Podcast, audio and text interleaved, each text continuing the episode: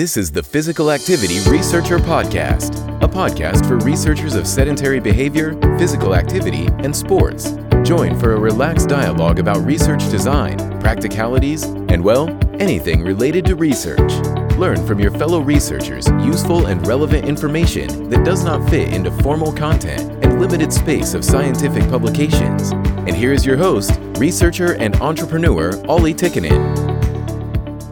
Yeah, so many many things to consider, Yeah. and and maybe if we go, we we discussed about the consumer devices and Mhm. and research grade devices. When would you say that it's okay to go with the consumer devices, and when you would really uh, argue against it? What what would be the cases that you would you would say that not in this case it really makes sense to go with the consumer, in this case it's not. How how would you say? Ideally, I would like to have a research device that would be as cheap as or the, the, the price of a, of a consumer and very usable because that's also, of course, an advantage of these uh, the consumer devices that they are based to attract masses. So, of course, they are comfortable, look nice, uh, nicer and nicer with time. Many options from the same model. You can buy different different options when should you go with uh, commercial? I think if uh, okay there is, there is one point and that you also see in, uh, in some projects the idea of bring your own device.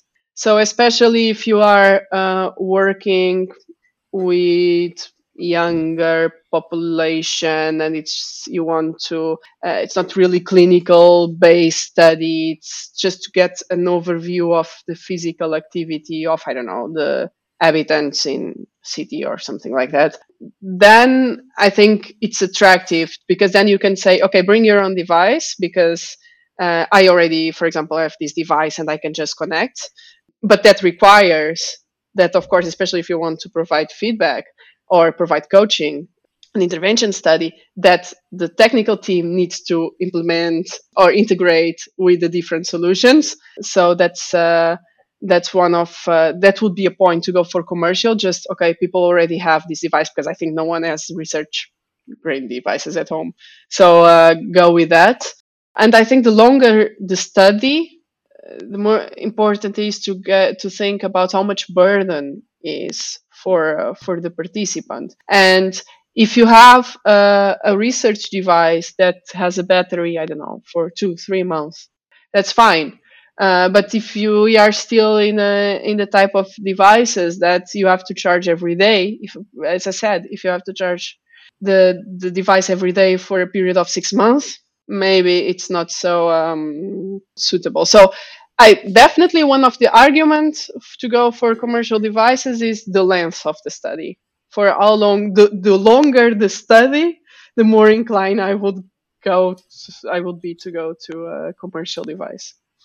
Yeah, no, that's that's that's good points, and I'm I'm quite like the bring your own device. You you hear this also in in kind of uh, healthcare visions that that people could come and show to to their doctor their data, but Mhm.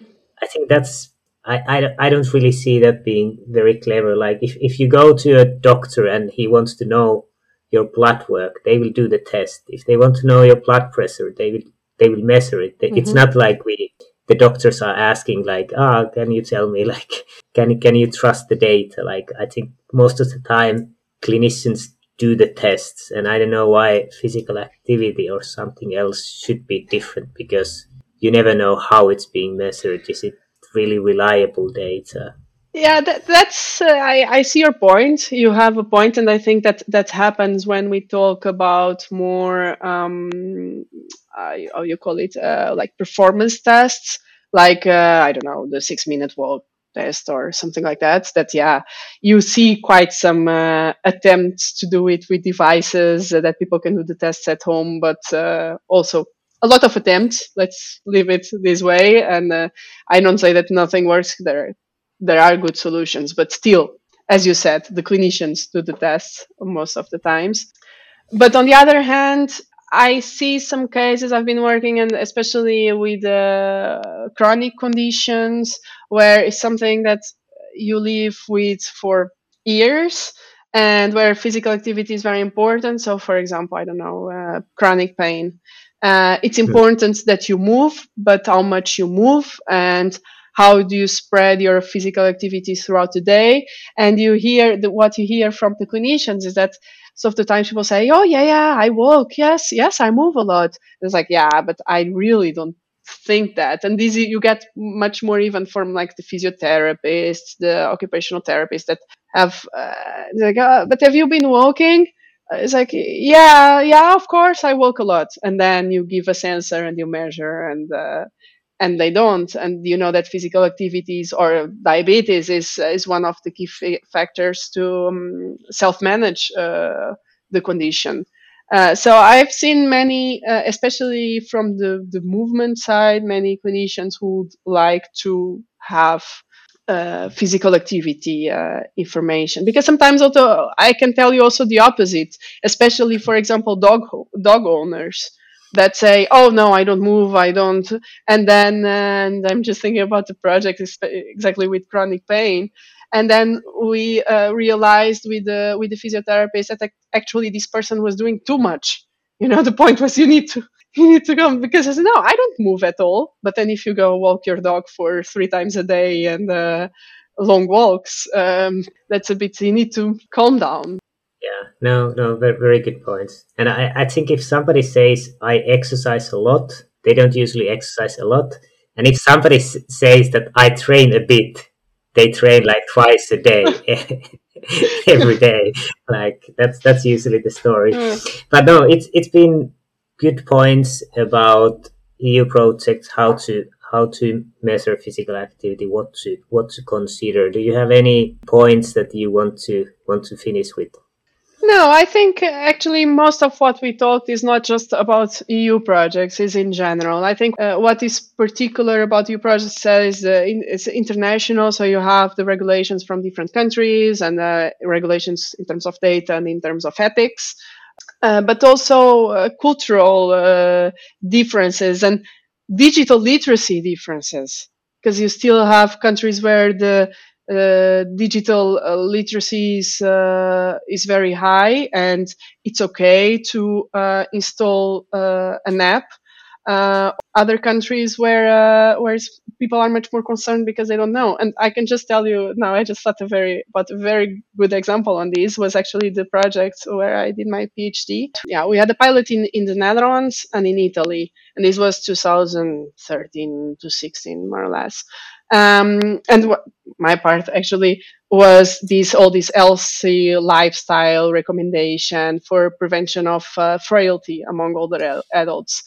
And in Netherlands, where I was based, where I was doing my PhD, and I was the one charging the sensors and doing all the things that we were talking about, um, was fine. Uh, uh people would just uh, need to install an app because I also had some experience sampling, so they will need to answer some questions uh, throughout the day. The participants no problem. And the other part that was not my part, I was just for the mobile part, but uh, other colleagues were working on a physical training uh, platform web based. So with videos and people needed to do the movements. Fine, you just send the link. Okay, sometimes at that time I would give a mobile phone like, what do I need to use this phone? But mine is much better. Can you not install the app on my phone? You know, like this, this kind of things with elderly in Italy at that time, and in that specific, I'm not saying that in Italy in general, but in that specific uh, uh, place where we were doing the tests, some people didn't know how to use a computer. So the first step of the project was to include digital literacy lessons. That was not in the budget. That was not. It's okay. How do you use uh, the the computer? How to uh, like we went or the colleagues from italy i, I was not uh, not there but went to the churches to do recruitment because in italy of course uh, very catholic population and in a small place uh, they went to the church to do recruitment after the church there were the the digital lessons and only after this and in a group setting people started using the physical activity uh, trainings. And at the end, we didn't do the mobile part because it was just not feasible uh, there. Um, so uh, we didn't talk about that. But even that's you when you write a proposal you don't think about it but then because you are writing about your own context and sometimes you if not everything is reviewed by everyone uh, but then you come to to practicalities and you see oh wait but are we developing a web platform for people who don't know how to use a computer? Yeah. No no very good points. And i, I remember that i think it was in the beginning of covid that in germany they they still have most of the internet connection with the with the copper wire not like the the old the oldest way. And many of the places didn't have even fast enough that you can watch video. And and I was really surprised but it's you don't really know from the country that Yeah. how, how is it. It might be different Definitely. regions very very different. But yeah that's that's a good point and it really needs to be considered when you have have many countries. You need to have dialogue between different how how things are done what are the digital literacy and and so on. Mm, anything else you would like to bring into the discussion? Not that i can think about right now. Probably later today i will think oh i should have said this and that. We, we, we can have another episode for that. Yeah.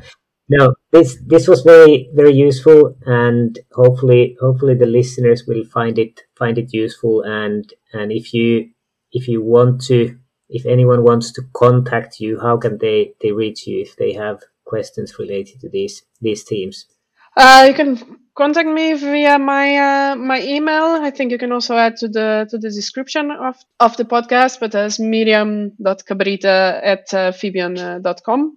Uh, but uh, yeah, please add it to the to the description and uh, feel free to to contact me. And uh, either if you have questions, if I can help somehow, but also yeah, if you if you are searching for uh, for devices, just uh, send me um, an email. Hmm, perfect thanks for your time uh, this was Thank you. great Thank you very much. Thanks for joining us this week on Physical Activity Researcher Podcast. If you like the show, make sure you never miss an episode by subscribing or following the show on Twitter. This podcast is made possible by listeners like you. Thank you for your support.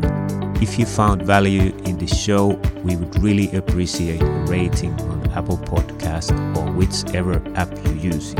Or if you would, in a real old school way, simply tell a friend about the show.